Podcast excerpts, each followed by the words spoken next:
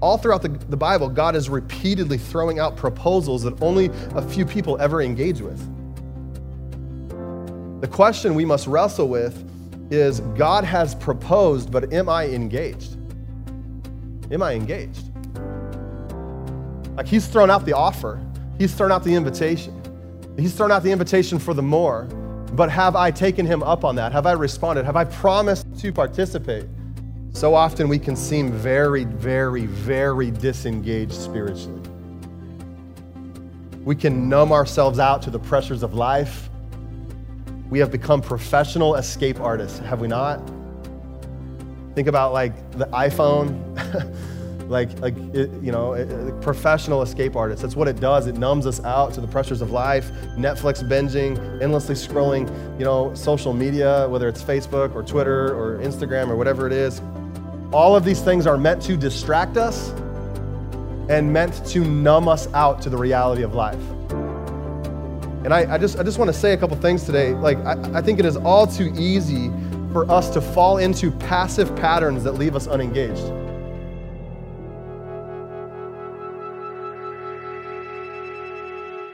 right now, uh, we're starting a brand new teaching series uh, that I hope in some way um, would really launch us into this new year uh, with, uh, with, with sort of uh, what I would say like great purpose and great intentionality.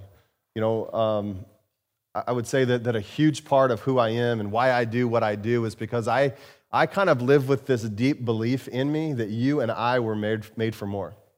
Uh, like, like I do. Like, I, I think that's a huge part of my identity part of like how God's wired me is I, I see myself as someone who's like who's meant to sort of kind of call out and pull out the more in you uh, that God has. And, and so over the next three weeks, this is what I, I, I like. I, you know, I, I want us to, to uh, uh, let our heart be stirred. I want you to let your heart be stirred over the next three weeks with a fresh vision for Jesus and his kingdom. All right? Over the next three weeks, let your heart be stirred with a fresh vision for Jesus and his kingdom. Not an old vision, not something that, that maybe you, have relied on in the past, but I want you to let your heart get stirred up with something fresh and something new, a new, uh, um, new vision for Jesus and his kingdom. And then I want that vision to be something that would, that would guide your life in such a way that settling for anything less just would not be an option, right? Just would not be an option. In uh, the book of Ephesians, the Apostle Paul writes what I would say is like one of the most hallmark uh, classic verses in the New Testament. It's a pillar verse for me. Ephesians chapter 3, uh, verse uh, t- um, 20. Uh, and, and he says this he says, he says, Now to him who is able, he's talking about Jesus. Uh, how many know that Jesus is, is more than able, right? It says, uh, Now to him who is able. You're not praying to any other, anyone else but Jesus, right? There's nobody else you can pray to who is able, right? Now to him who is able to do immeasurably more. Everybody say immeasurably more now, to him who is able to do immeasurably more than all we ask or imagine, according to his power that is at work within us, to him be glory in the church and in Christ Jesus throughout all generations, forever and ever. Amen. So, like I said, this is a, this is a, a classic verse, a Hall of Fame verse. And uh, what Paul's really doing here is he's explaining a couple things. He's explaining uh, primarily that there's more, that there's more. And that the more uh, is impossible to measure. Like, like that there's more to God, there's, there's more to who He is. There's more to, to following Jesus. There's more to all of this, and that it is that more is impossible for you and I uh, to measure. And so I came here today really with a question I wanted you to kind of engage with. And the question is this Have you ever considered that God may have more for you? Like, have you ever considered this? That God the God, may have more for you. Have you ever considered that there might be more to following Jesus than what you've ever experienced? That perhaps you've yet to peak? That perhaps you've yet to experience all that there is, at least on a spiritual level. And I want you to think about those questions for a second, okay? I want you to, I want you to kind of engage with those questions just, just for a second, to consider that there might actually be more. All right? Consider that there might actually be more. And I want you to then take a second here and just imagine if there is more, what that more might actually look like. Could there be more? Is it possible that God may have more for you than where you're at right now?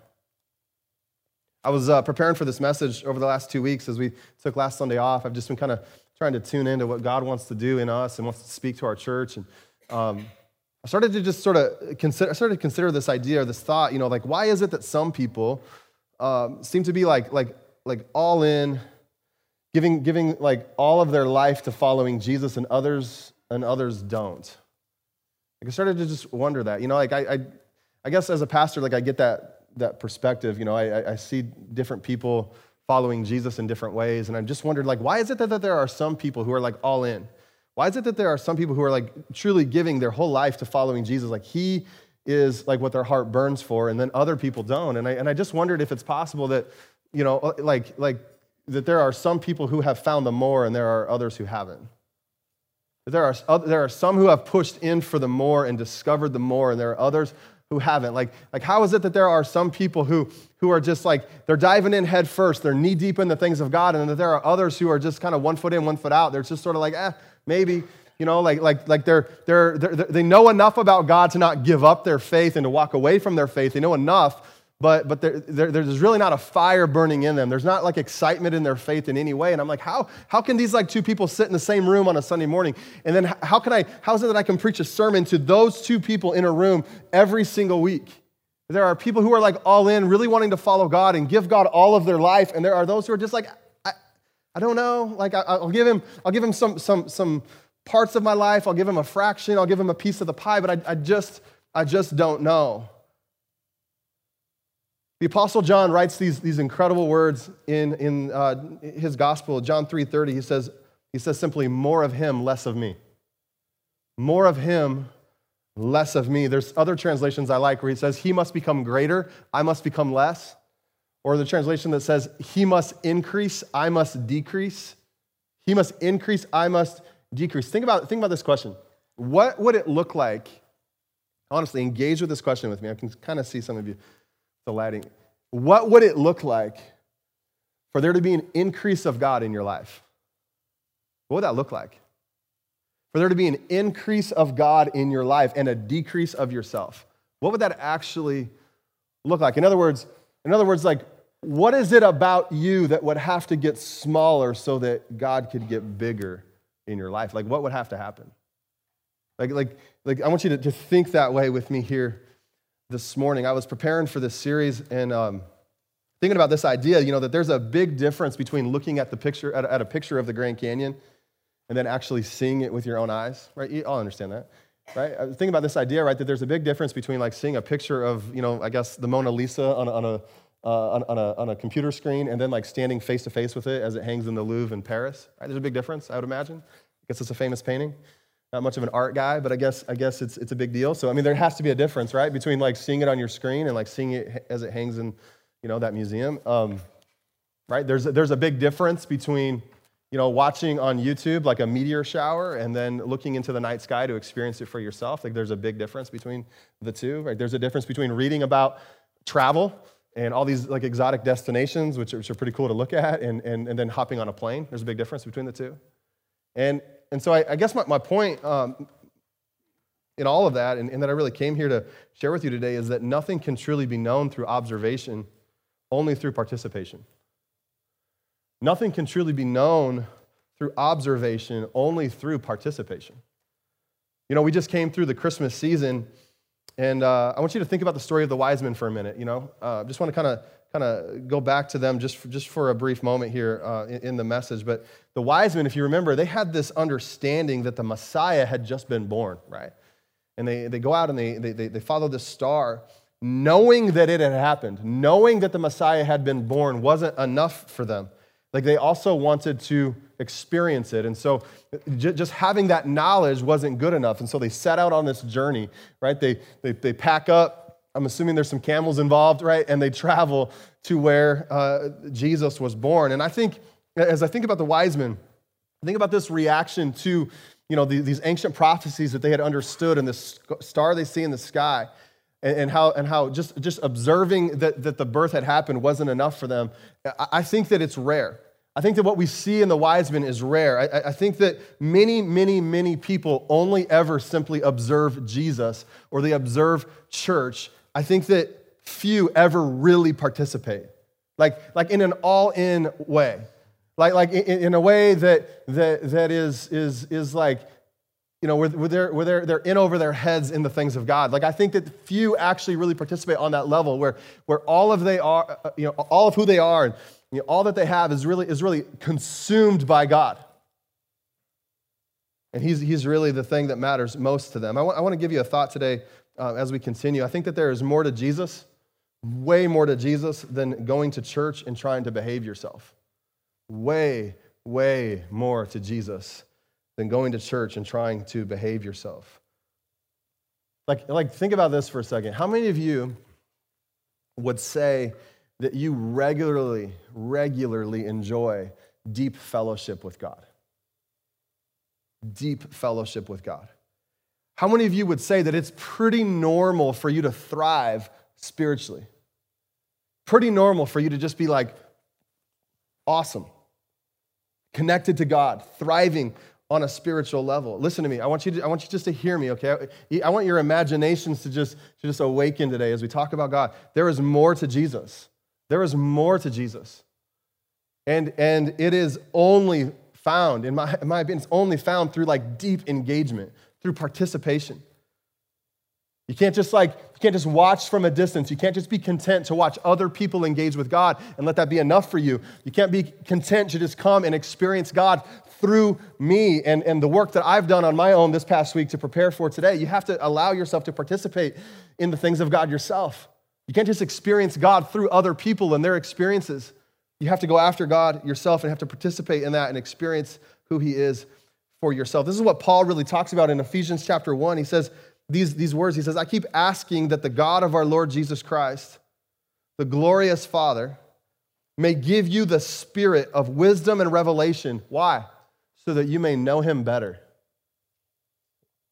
So that you may know him better. So, so Paul, right, the apostle, and, and he's, he's this father over all these churches in the Mesopotamia, you know, region. He, he, uh, uh, he is, you know, concerned for these people. He, he, he, and so he prays for them. These people who are in his care, and he, he prays for them. He says, I keep asking that God would give you the spirit of wisdom and revelation.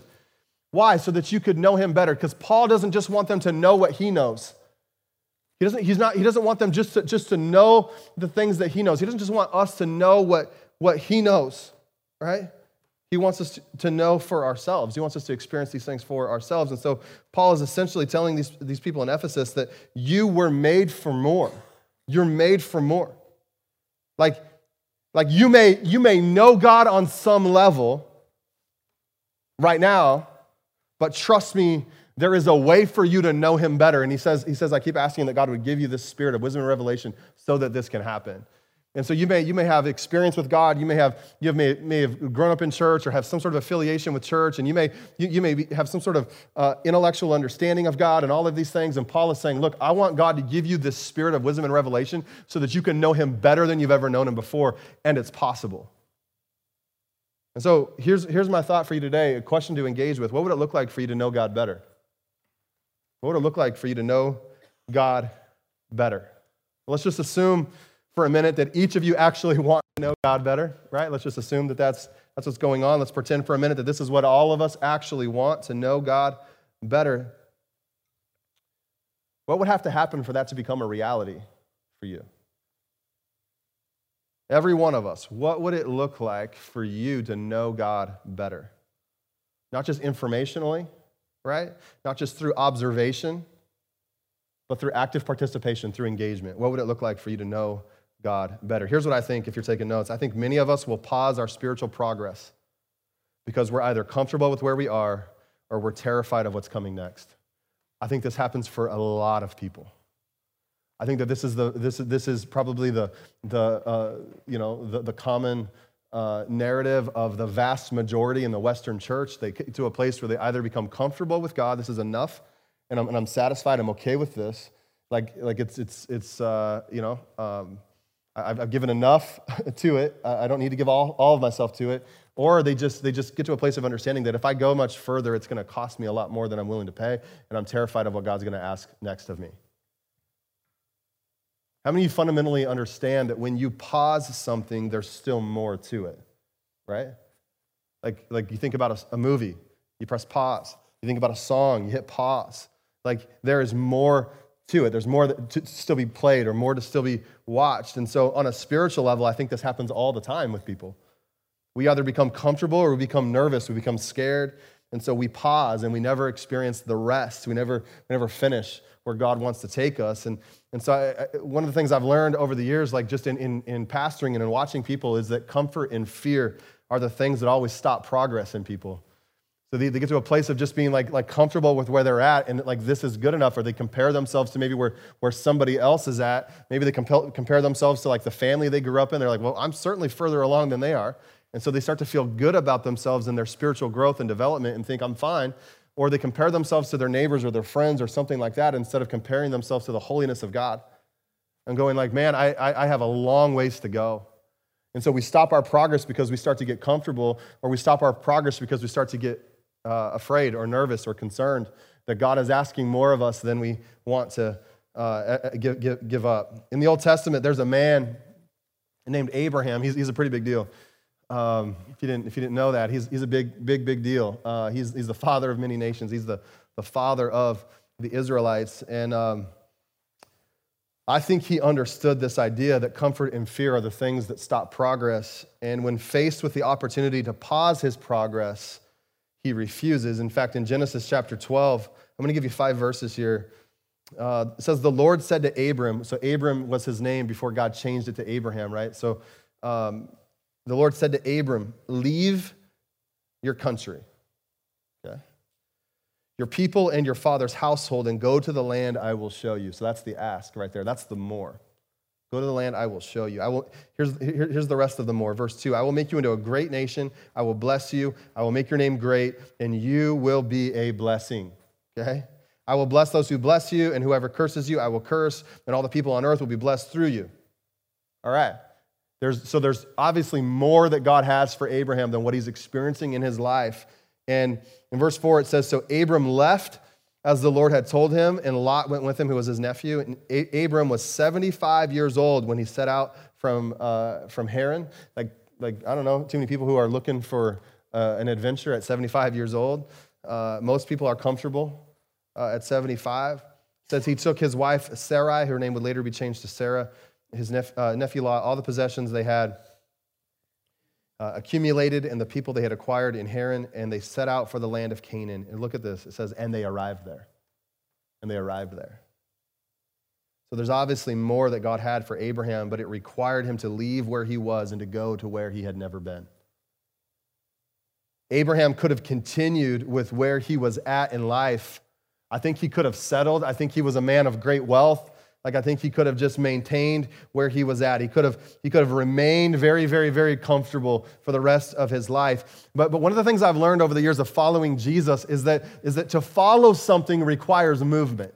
Like, like, like that's like a basic understanding, but to like follow something requires movement. Like we keep taking steps as followers of Jesus. We keep moving as followers of Jesus because we don't want to get to a point in our life where we are, we are essentially past tense followers of Jesus. We want to remain present tense followers of Jesus. I don't want the narrative of my life and my spiritual journey to be, hey, there was a time in my past when I was actively following. No, no, no, no, no. I, I want, I want the narrative of my life and my spiritual journey to be that I am actively following Jesus because following requires movement. Abraham could have looked at God's request and been like, man, that's just too crazy. There's no way. He could have allowed fear to hold him back, but he never would have experienced or discovered the more that God had for him. I want you just to hear this morning that you and I, like, you're made for more. You're made for more. And so I think, I think a lot of the story of Abraham, you know, it's a pretty remarkable story. It's, it's a story of faith, it's a story of following God wherever He asks us to go. And I want you to think about Abraham, okay, for a minute. I want you to go back to think about Paul for a second. Paul says, I, I pray that you would have the spirit of wisdom and revelation so that you can know God better, right? And and, and, and, I, and I think about that, and I think that in order for us to really know God better, it's going to require uh, what, I, what I would just call today, if you're taking notes, more engagement. It's going to require more engagement. To really know God better is going to require more engagement. And this is what happens with Abraham. He starts moving in the direction God has asked him to go, and he's fully engaged. He's fully engaged. Now, how many of you know that there is a really big difference between uh, a proposal and an engagement? Right? Uh, you think there's a pretty big deal? Anybody? Uh, just because you propose, let me say it like this just because you propose to someone doesn't necessarily mean that you're engaged, am I right? Like an engagement requires the other person to respond positively to the invitation, right? I mean, that, that, that's, that's pretty important. You're not going to be engaged without a positive response. So let me say it this way a, a proposal is totally one sided. Totally one sided. It's one person making a request of another person, and it's risky. And you're saying, hey, hey, I, I would, I would very much like to invite you to, you know, in, engage with me and only me forever, right? It's a, it's, you're putting yourself out there. It's a bit, it's a bit risky. A proposal is one person making a request, right? But engagement requires someone else promising to participate. That's what makes it an engagement. Think of all the proposal signs, you know, at concerts or sporting events where you, see someone bring a big sign and they're like asking some celebrity to marry them or whatever, you know, like, like, yeah, I guess you could call that a proposal, but without another person, specifically the celebrity, willing to participate, it does not end in an engagement. Are, are you understanding where I'm going with this? Okay. So I started to think about this, and, and I want you to look at this thought I have. All, all, all throughout the Bible, I think we see this. All throughout the, the Bible, God is repeatedly throwing out proposals that only a few people ever engage with. The question we must wrestle with is God has proposed, but am I engaged? Am I engaged? Like he's thrown out the offer, he's thrown out the invitation, he's thrown out the invitation for the more. But have I taken him up on that? Have I responded? Have I promised to participate uh, in, in the uh, in the invitation. Not, not let, me, let me make it clear not am I saved, but am I, am I engaged? Am I engaged? So a proposal can be one sided, but an engagement cannot. And, uh, and so here, here's a thought for you you are made for more, but it will require a higher level of engagement. I believe that. So often we can seem very, very, very disengaged spiritually. We can numb ourselves out to the pressures of life. We have become professional escape artists, have we not? Think about like the iPhone, like, like you know, professional escape artists. That's what it does. It numbs us out to the pressures of life, Netflix binging, endlessly scrolling, you know, social media, whether it's Facebook or Twitter or Instagram or whatever it is, playing whatever game, Candy Crush. I don't even know if that's a game people play anymore, but whatever it is. Um, all of these things are meant to distract us and meant to numb us out to the reality of life. And I, I just, I just want to say a couple things today. Like, I, I think it is all too easy for us to fall into passive patterns that leave us unengaged. It's all too, all too easy to fall into these passive patterns where we're uninterested, unintentional, we're bored. Ephesians 2:10, Paul writes and he says, for we are God's workmanship, created in Christ Jesus to do good works, which God prepared in advance for us to do. So these aren't spur of the moment good works. These are, these are ideas that God has had for you that He's prepared in advance for you to do. So this is the invitation, right? This is the request. This is the proposal. How many of you are maybe not quite sure that you're actually doing the good works that God prepared in advance for you to do? Anybody ever wonder that? I think, I think maybe I am. You never stumble into the good works that God has prepared in advance for you to do. You never stumble into those things. It won't happen. You have to respond to the invitation. You have to engage with God and His thoughts and His ideas and His plans for your life. So look at this uh, with me. In order to better engage, we need a plan. We need a plan. So we need a, we need a plan for engagement. What I mean by this is like I, I am way more en- engaged with my kids when I intentionally plan to engage with them. Does that make sense?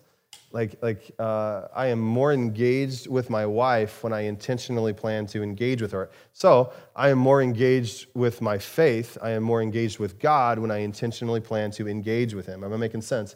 So oftentimes we're not intentional. Oftentimes we kind of just take life as it comes, and and uh, and, and we find that we get to a point where like you know the the outcome isn't really what we would have wanted uh, but had we had a plan, had we had an intentional plan, to engage differently, we might have produced what we had wanted all along. So we need a plan for engagement. I think, I think the three main things we have to, uh, I think, up our engagement with that I want to encourage you over 2023 is, is to engage more with God. Uh, obviously, I think that's a, that's, that's, that's a uh, couldn't be more, more you know, stated. Uh, I think, I think it's, it's vital uh, to engage with God at a higher level. Engagement with family uh, is another one. And I don't just mean like, like here, here's what I mean by this.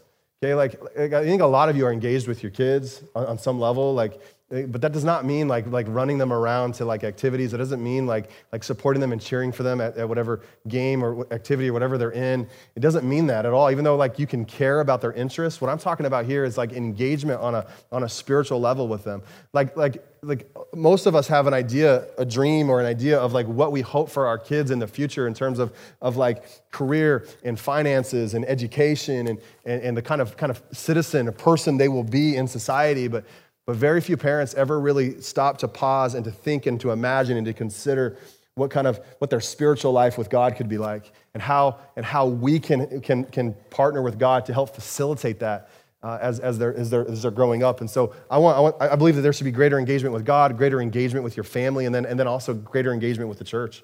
Truly. Like I, like I think most people don't understand like, like the, the role that the church is meant to play in, in terms of their spiritual development and their engagement with God. And uh, I want to encourage that in you today. So here's what I've noticed I've noticed that very few people have a conscious plan for developing their spiritual lives. Very few people. Um, most people have like an unconscious plan for developing their spiritual lives. Most Christians are not intentional.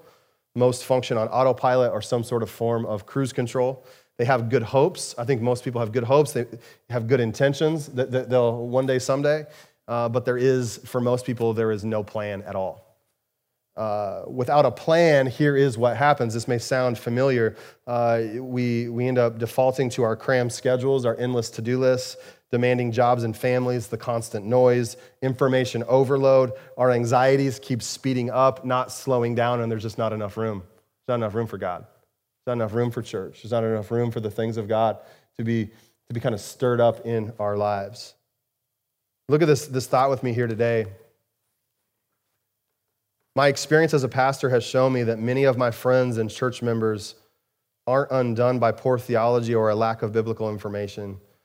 Instead, we often fail to grow spiritually because we haven't planned and made space for a deep, abiding relationship with God. Like most people believe like the right stuff. It's not bad theology. Most people who I have witnessed over the years uh, come to a real crisis of belief, crisis of faith, um, has, has been the people who, who never made proper space for a deep, abiding relationship with God.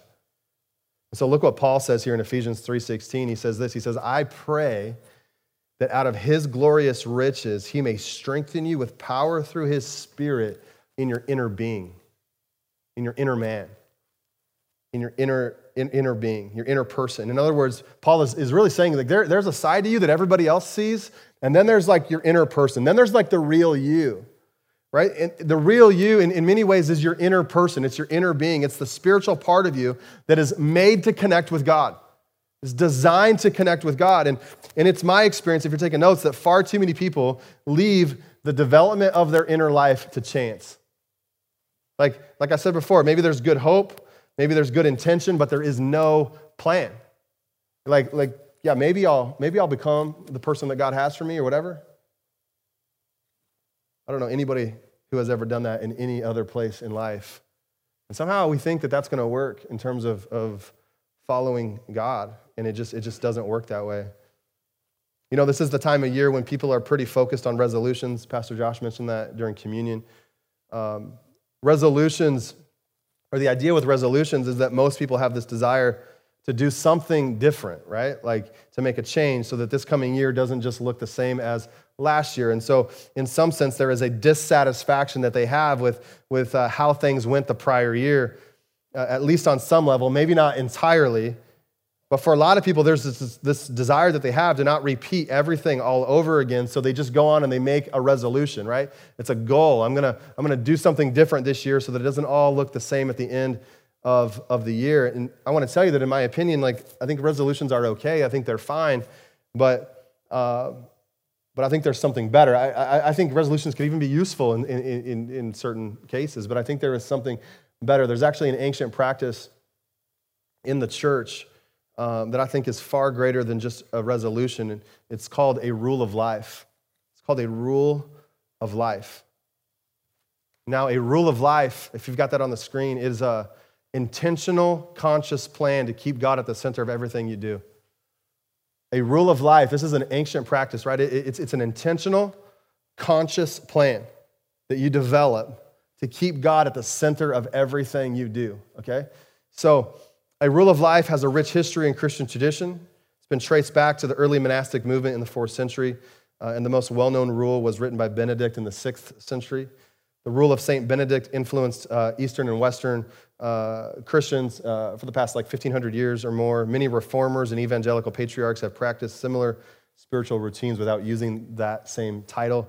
But it is essentially an intentional, conscious plan to keep God at the center of everything you do. So let, let me just explain why this has been a uh, like a long held uh, practice in the church. I mean, for 1,500 years. It's because, whether, whether you realize this or not, uh, we are expected as Jesus followers to order our lives around spiritual practices and spiritual disciplines. Like we are expected to do this, to order our lives around these things. So when we say yes to Jesus, we are saying yes to this call to order our life in such a way that the love of Jesus comes before everything else. Like it's, it's, it's like the most important thing. Like, like not just receiving his love, but experiencing his love and, and, and, then, and then demonstrating his love to the world, like, like, like to order our lives in such a way that the love of Jesus comes first. And when we do this, when this happens, when we order our lives in such a way that, that, uh, um, that God is at the center of everything we do, our life starts to hold this possibility of being transformed into a gift right, for our families, for our friends, for our coworkers, for our church. And so a rule of life is not a goal. I want to be sure it's not the same thing as a resolution. It's not a goal, but it is a, it is a structure or a rhythm for our lives that enables us to simply just uh, pay attention to God in everything we do. Like, think about what that would do for you. Think about what that would do for you if, if, if whatever you did in a given day, in a given week, like, like what if whatever it was, you were able to still pay attention to God in everything you did? Like that's way different than just like a, a goal or a resolution. That's way different than a goal to just like read your Bible more this year, you know, or, or, or whatever. Like to, to develop a framework, a structure that would allow you and enable you to pay attention to God in everything you do. And what happens is, is that this rule begins to, to, to serve our desire to abide in and experience the love of Jesus in like all the time, not just compartmentalizing our spirituality like Sunday mornings and if you come on Wednesdays. So instead of just making a resolution in hopes of doing better this year than last year, a rule of life is an intentional plan for how to order your life in a way that assists your desire to follow Jesus rather than hinder it. And this is what Daniel did If you remember the Old Testament prophet Daniel, uh, we talked about him a little bit on Christmas Eve, but if you remember the story of Daniel, Nebuchadnezzar and his Babylonian armies, they conquer Jerusalem, right? And they carry off most of the city's inhabitants as slaves. And one of those young, uh, young people is a teenager named Daniel. Uh, he's, he's taken away as a, as a, uh, into exile, as a slave into Babylon. He's cut off from his family, he's cut off from his teachers, friends, food, culture, language. Daniel, uh, Daniel was brought into the Babylonian court of the king uh, because he was obviously very talented. As you read about him, he, was a very gifted young man. And, uh, and because of, of how talented and gifted he, gifted he was, he's, he's sent off to the best university that Babylonian, uh, Babylon has to offer. He's, he's studied a completely foreign and, pa- and pagan way of viewing the world history, mathematics, medicine, religion, literature, whatever. You know, he, he learned about pagan myths, Babylonian myths, astrology, sorcery, magic, all the things that were banned in Israel, things that were not allowed. Uh, he, he, he was taught in all of these things. Pagan priests and counselors educated him in their wisdom and their religion.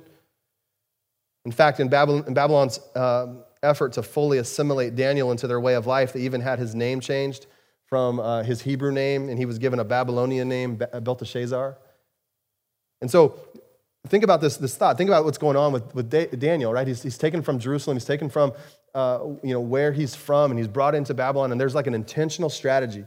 There, there's, a, there's a goal. Like Babylon had one simple goal for Daniel, right? It was to eliminate Daniel's distinctiveness as a follower of God eh, by absorbing him into the values of their culture. That, that's, that's, what, that's what Babylon was doing.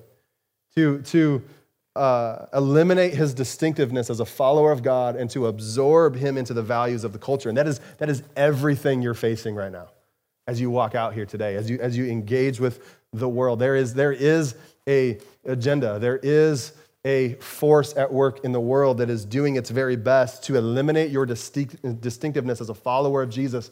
And the more you can assimilate and look just like everybody else, the, least, uh, the less effective you can really be for God. And so, how exactly is Daniel able to resist the enormous power of Babylon, right? He, he has a plan, he has a rule of life. He did not leave the development of his interior life, his inner person, to chance. He refused to do that. You can read his story, right? He's, he, he, he has a plan. Like, he, he, even though he's in this hostile environment, he has a plan and he continues to meet with God. He orders his entire life around loving God. He refuses to engage with certain activities and foods that were not okay for, for Jews to, to engage with. And, and he has this plan, and the plan enables him to thrive in a hostile environment. And so, um, couple things I, I, I want to continue to, to, to, share with you in terms of a rule of life, and then uh, give you some, some uh, practicals on how to do this. Um, but a rule of life is not a list of rules. It's really important that you understand that. I don't want you to be intimidated here by the word rule, like, like a rule of life. I don't want you to be intimidated by that. It's not a list of do's and don'ts. This is not what we're talking about when we use the word rule. The word rule that we're using uh, comes from the Latin word regula, regula, uh, which literally means a straight piece of wood. Uh, it's also a, a, a, word that is used for a trellis. So think about a trellis, right?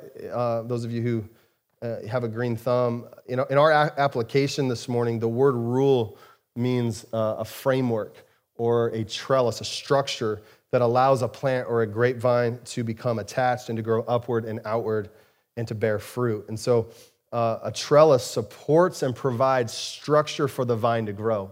If you know anything about that, without a trellis, the vine will stop growing, it will begin to wither, it'll eventually die. And so a rule of life creates a framework a structure. I want you to, to think of it not in terms of like a resolution or I'm going to set a whole bunch of goals this year on, on how to put God at the center of my life. I want you to think more along having an intentional framework that puts God at the center of all that you do. So, again, if you're taking notes, it's not about detailed to do lists that must be maintained. A rule of life instead gives you the opportunity to prayerfully discern what roles and responsibilities the Lord has given you and to organize your life in the manner most conducive to spiritual growth and depth in Him. A rule is a way to begin with the end in mind.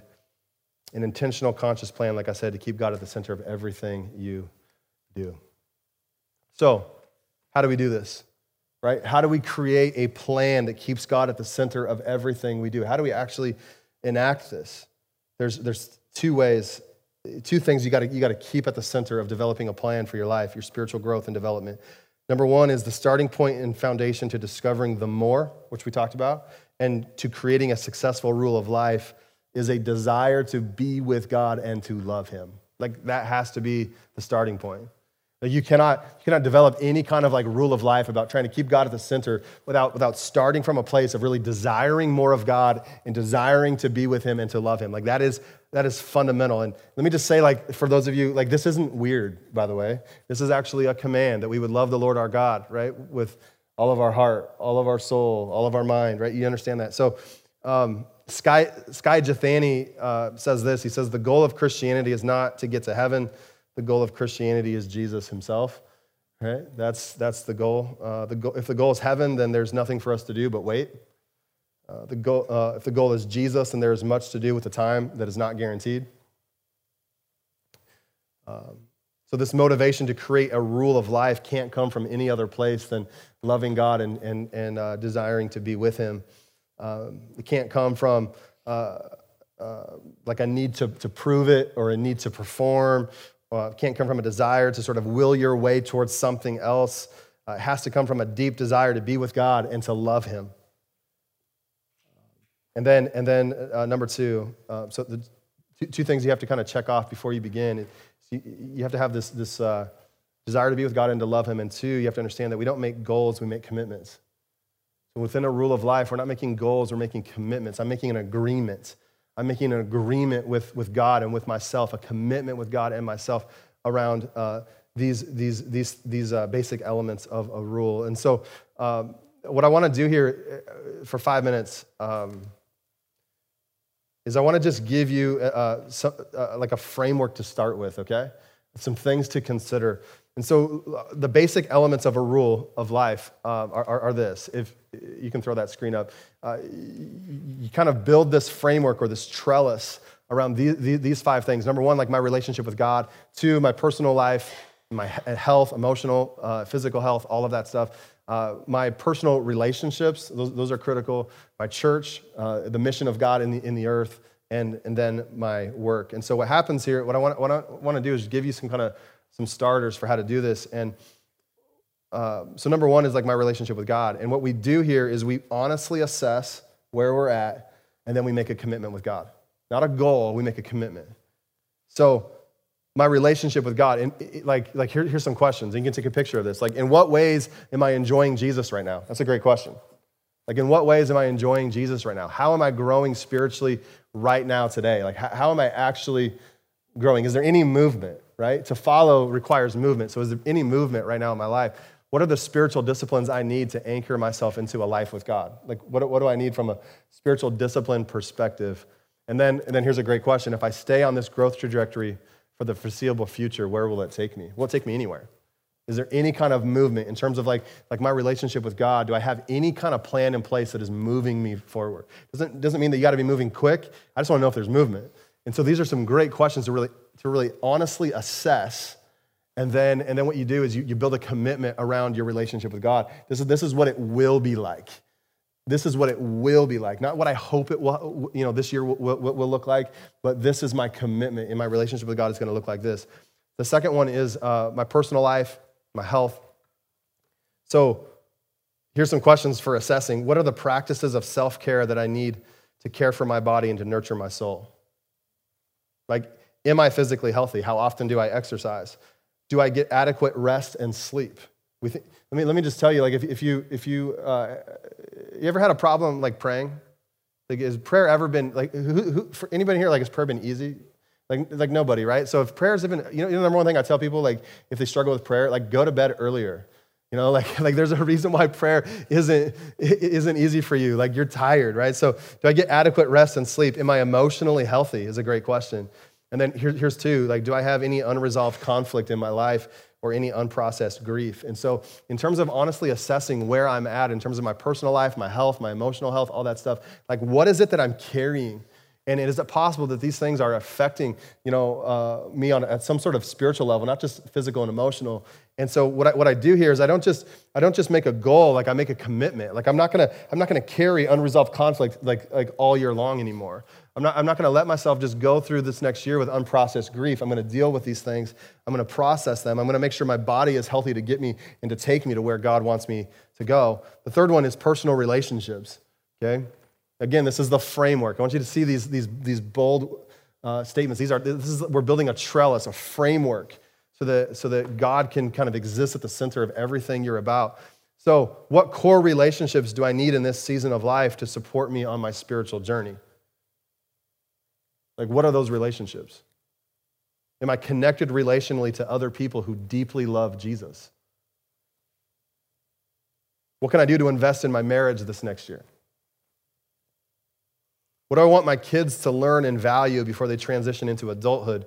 What kind of relationships do I want to have with my kids?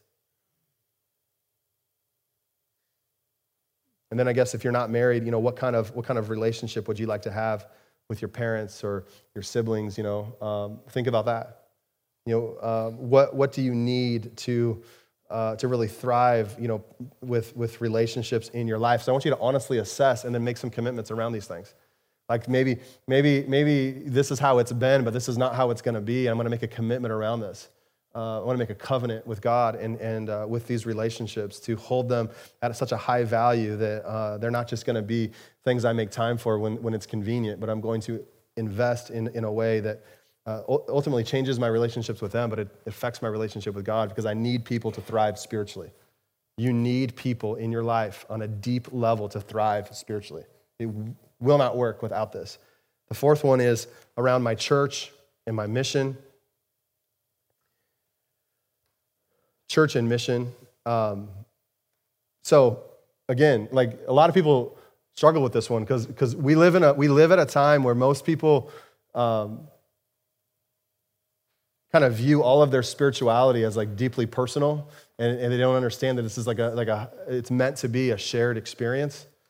And and part of the way we share this is, is like through the church. We express this through the church. And so uh, some questions for assessment what are the gifts passions and burdens within within me that god wants me to express for the blessings of others in what ways is God inviting me to serve Him at this stage of my journey? In what ways can I use my time, talents, resources, and gifts for others? What passions and desires has God placed within me? And then what is my place in the great evangelizing work of the church? Like, honestly assess where I am at and then make a commitment around church and the mission of God in the earth and make sure that I, man, I don't just go through another year the same way I did last year, but I'm going to make a commitment to God. I'm going to make a covenant with my church that, that uh, you know, my gifts, my passions, my burdens that God has put in me, they're going to like show up. They're going to manifest in my church this next year. They're going to, they're going to be things that I allow God to use uh, to, to make a difference. I'm going to engage with God. I'm going to engage with my church in a high level. And uh, I'm going to watch the passions and desires that God has placed in me uh, be used to affect other people for the kingdom of God. And then, and then the fifth one is work. It's your work. It's where we all spend the majority of our time. Think about these questions for assessment. How much of my identity is found in what I do? How much of my identity is found in what I do?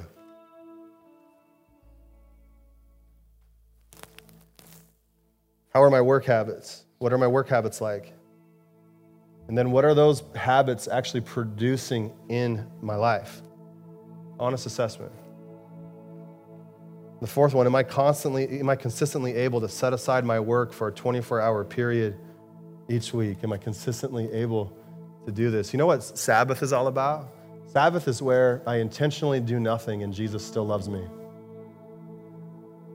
I intentionally do nothing for one day and Jesus still loves me.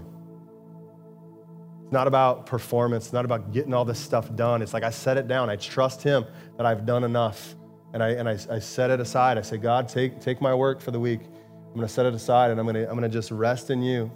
I'm going to experience your love. Like, you don't need me to do one more thing. You don't need me to keep striving and keep performing. I'm going to keep, I'm going to, I'm going to set this down for you. And so, so think about this like th- these five things my relationship with God, my personal life and my health, my personal relationships, my church, the mission of God in the earth and my work. Like we make commitments around these things, not just goals and resolutions, like to do better and try better, but commitments with God. Like this is what it's going to look like, and this is what it needs needs to uh, needs to become. And so, what I want to encourage you to do is to just, you know, over these 21 days, is to take some intentional time with God around all five of these things. All five of these things. I want you to go through some of these questions and just start to evaluate and assess like, where are you really? And ask God what that commitment should look like. Ask God in terms of your relationship with Him, God, what kind of commitment, what kind of, what should this commitment look like?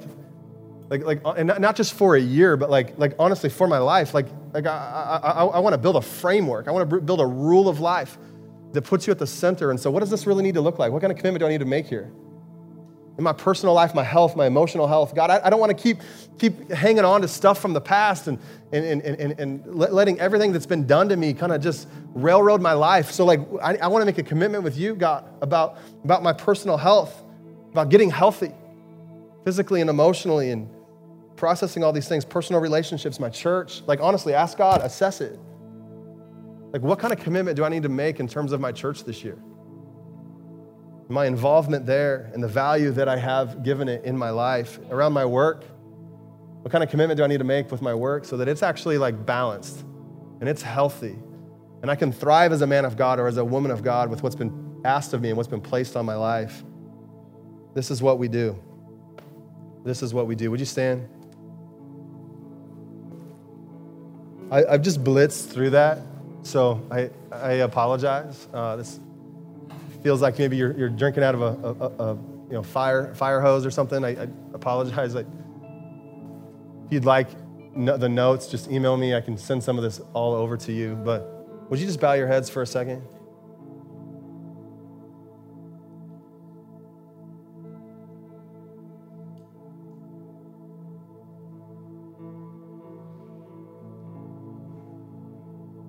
Father, I thank you for who you are.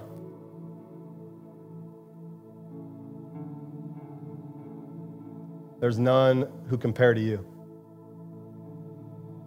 And I ask God in this place that you would just begin to open up like the imagination of your people to consider what the more might actually look like. I pray you'd put a curiosity in our spirit this morning, God, to wonder if there's maybe more that you have for us than what we've ever experienced. And I pray for great courage in this room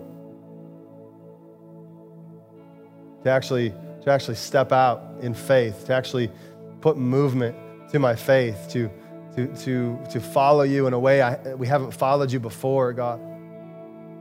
Would you just stir up in this room right now a fresh vision of you, oh Jesus, and your kingdom and the things you're about and the things you want to do. And, and, and God, I pray that that vision of who you are, what you're about, your kingdom, it would, it, would, it would guide our life in such a way that we'd never let ourselves settle again for anything less than that. We give you thanks today, oh God. In Jesus' name, amen.